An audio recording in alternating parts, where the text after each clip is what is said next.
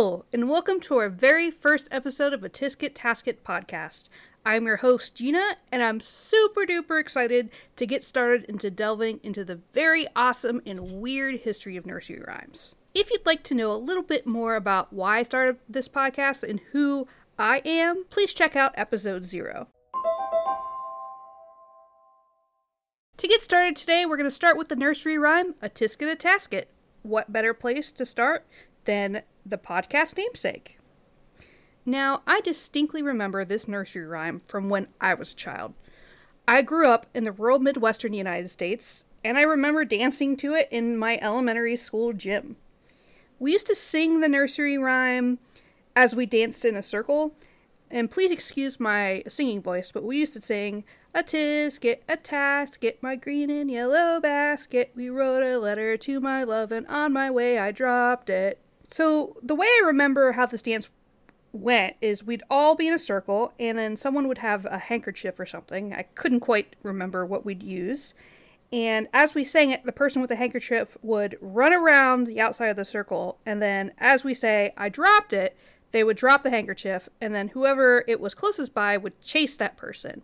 And once that person was tagged, they would join the circle again and we'd sing it again. I definitely have a memory of this, and I was curious if you do too. Please comment or email me if you remember singing this or or singing this at school or remember it from school or remember it from your home. I'd love to know more. When I was doing research, I found that this nursery rhyme originated in the United States in the 19th century, but it was also apparently popular in New Zealand and Canada. I'm really curious, though, if it was prevalent outside of the United States or outside of the regions that I mentioned, because when I was doing my research, I really on- only found instances of it along the eastern coast, the southern United States, or the Midwest. If you live outside these areas, especially if you live outside the United States, let me know if you've heard of it. I'm really curious to know people's experiences and what dances were involved. What context do you remember hearing it or learning it? Please let me know. A Tisket Tasket is such a well known nursery rhyme, it has its own Roud folk song index number. It's listed as 13,188. And because this is the first episode, I'd like to explain what the Roud Folk Song Index is, because I'm pretty sure it's going to come up again in future episodes. This index is a reference of over 25,000 songs collected from oral tradition in the English language from all over the world. It was compiled by a researcher and librarian named Steve Roud. He was born in 1949 and was very interested in collecting all of these songs. He was also very interested in folklore and in culture. And what I think is amazing here is that here's someone who understands that we often lose things, especially if they're not written down. Oral tradition is passed from generation to generation, and sometimes it could be lost that way. We'll see in future episodes that a lot of these nursery rhymes that I'm going to talk about predate the Middle Ages, and it's really not until the 17th century that we see them written down. So, of course, they're going to change over time. They're going to be changed because of culture. Their words are going to change because people forget things. And sometimes we just lose the history altogether. So, the Roud Index is incredibly important because it's finally an index, a concrete index of things so easily lost. Roud was obviously very wise in collecting and indexing these so people like me can go back and research something that mostly was just sung. And I really think if it wasn't for him, a lot of these nursery rhymes and a lot of these oral traditions would have been completely lost to history and have gone out of favor and maybe have gone completely extinct. You can find this index online at the Vaughan Williams Memorial Library website, and it's maintained by the English Folk Dance and Song Society. You can even look up nursery rhymes by their Roud number, so it's more easy to find them. At this point, I'd also like to shout out the Library of Congress and the American Folk Life Center, both of which can be found online. These websites do a phenomenal job maintaining the history of oral culture and folklore, and a lot of these things I'll be talking about throughout this this podcast can be found on these websites and are often out of copyright date, so can be located and looked at free of charge. I heavily encourage you to use these websites, especially to do more research on what I've been talking about in this podcast, because I honestly don't have the time to mention every little thing. You can also find some really awesome and some really strange things. But let's delve into a Tisket Tasket. When we consider this nursery rhyme through all of the research I've done, it's actually pretty bland history wise, which kind of makes me sad. There are no, like, mysterious or hidden undertones. It's a pretty straightforward song. Uh, the first time it appeared in publication appears to be in 1879 in a book by author H. Rosewig. And it was in a collection of nursery rhyme, illustrated nursery rhymes called Illustrated National Nursery Rhyme Songs and Games, selected and arranged in an easy and pleasing manner by H. Rosewig. It was published by W.F. Shaw in Philadelphia, Pennsylvania in 1879. It was accompanied by beautiful illustrations in the scores so that piano players could easily play along. What's really cool about this is that I actually found through Google Scholar an advert for the book from a piano company even earlier than 1879. I found an advert from 1875 for a, a book that was being advertised as something like easy songs for beginning piano players. So it's obvious that this nursery rhyme predates its publication date, but scholars aren't really sure where it came from. And the thing about nursery rhymes is most of them or all of them were orally passed along, and so we don't have things like who it, who it came from, where it came from, and when it came from. I'm not going to go into much detail about why nursery rhymes were not written down until the 17th century, but there are theories out there. Perhaps I'll do a future episode about this. And some of the nursery rhymes we'll be talking about throughout this podcast, especially the British ones, are definitely older than the 19th century. But from what I've researched about American ones, like a Tisket a Tasket, they didn't really become popular until post Civil War.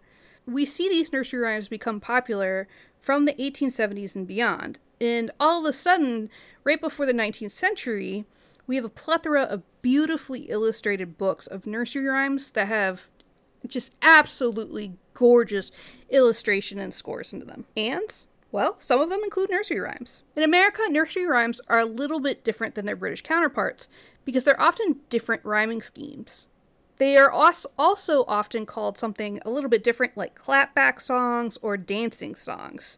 I may talk a little bit about this in the future, but that's another episode.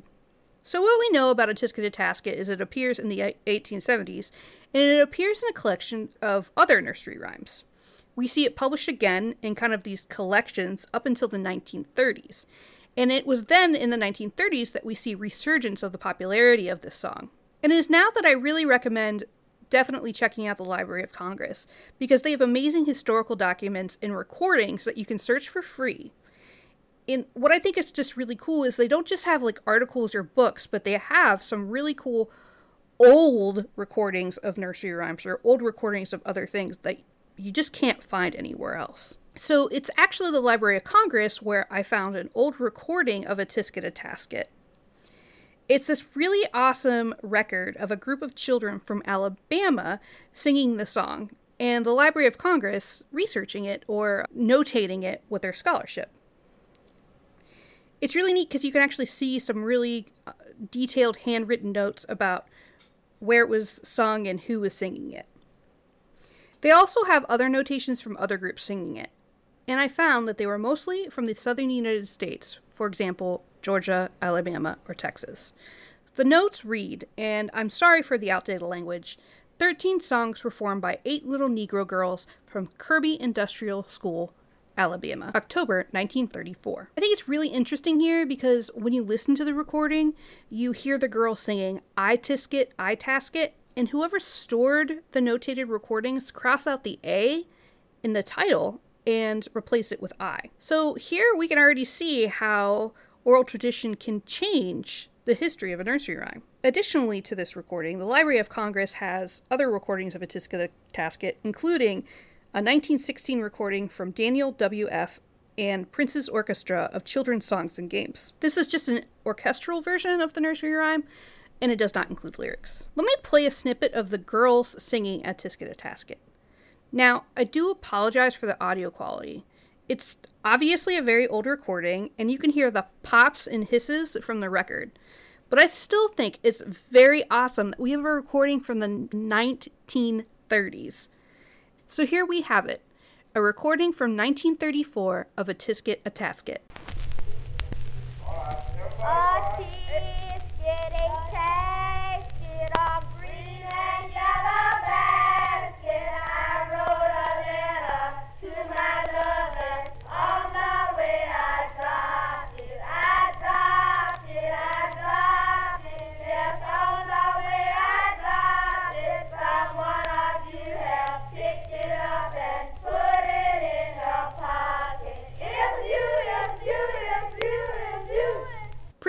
Right?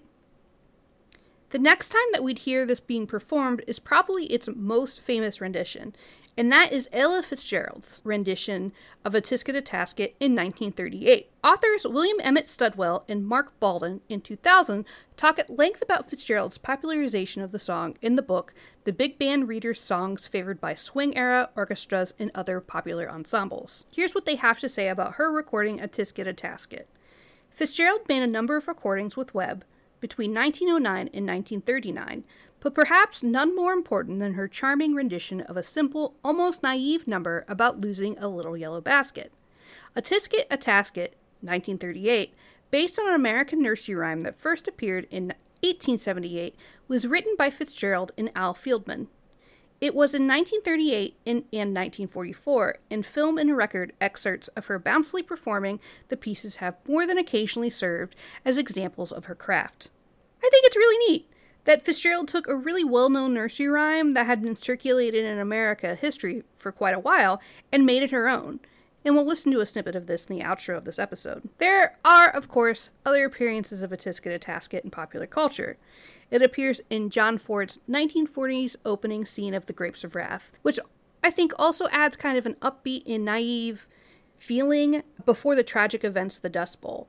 But me talking about Steinbeck, that should be an entirely different podcast. But nevertheless, it also appeared alongside Henry Fonda in this 1940 film. It also appears in a Three Stooges episode, and then in 1952, it appears again in a Tex Avery cartoon. You all probably know Tex Avery from Bugs Bunny, Elmer Fudd, and the like. It appears in a cartoon called A Magical Maestro, and this short became so popular it was actually added to the National Film Archives in 1993. You can go look, go look it up and go watch it. It's very short, it's about 30 seconds, and I just think it's really cool because it's yet another experience we see of this nursery rhyme and in the 1950s. But despite not appearing in modern films or pop culture, or music like it did in the 1930s, this nursery rhyme is still very prevalent in our popular culture. If you look it up on YouTube, there are still thousands of videos featuring the song to teach to little kids today. It's really crazy how many examples you can find out there. I definitely want to reference the weirdest place I found it. I found it in a 1918 children's book called Ducky Daddle's Party. And I'll post the link to this book on the website. And I'll post some of the images because they are just really weird. This appears to be a, a kid's book about a stuffed animal, a stuffed duck to be precise, named Ducky Daddle, and Ducky Daddle's birthday party in it he meets his friends and they go to like party and sing nursery rhymes in which a Tisket Tasket is included. In this book, it has images of these dolls, and of, of course, so think back, this is from 1918, so it has these dolls and stuffed animals.